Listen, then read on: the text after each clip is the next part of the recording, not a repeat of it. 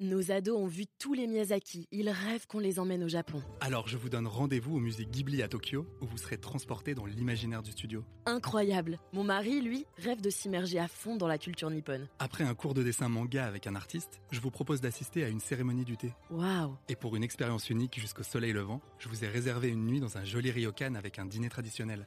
Je nous y vois déjà. Avec Marco Vasco, ne rêvez plus, vivez votre voyage l'esprit libre. Au rendez-vous sur marcovasco.fr pour imaginer votre prochain voyage sur mesure. Les podcasts du Figaro. Un jour, c'est fini.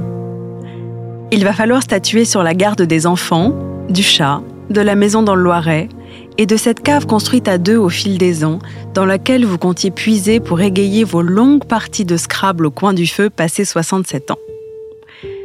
En cas de divorce, qui garde les vins? Et surtout lesquels?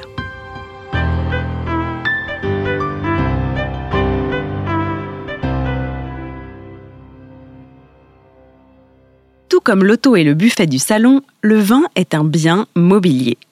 D'ailleurs, le chien aussi, avec un statut un peu particulier eu égard à la protection de ce dernier contre la maltraitance.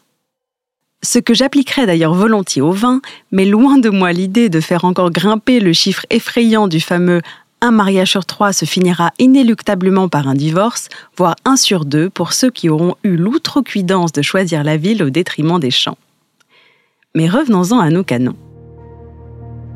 Contrairement aux enfants, inutile de préciser qu'il vous sera impossible d'opter pour la garde alternée, ni même un droit de visite. Et c'est là que les choses se compliquent. Trois cas de figure possibles.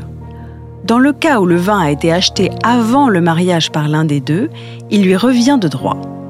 S'il a été acheté pendant l'union par l'un des deux et que le mariage est placé sous le sceau de la séparation des biens, là encore, l'acheteur est vainqueur.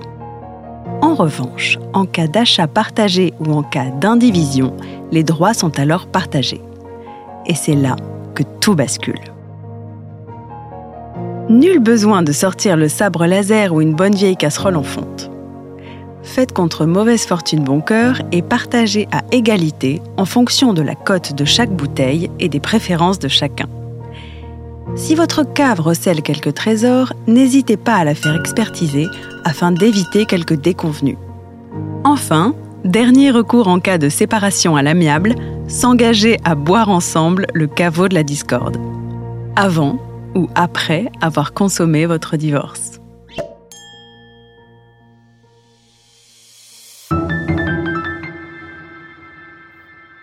Merci d'avoir écouté ce podcast. Je suis Alicia Doré, journaliste et responsable éditoriale du Figaro 20, et vous pouvez nous retrouver sur Figaro Radio, le site du Figaro et sur toutes vos plateformes d'écoute.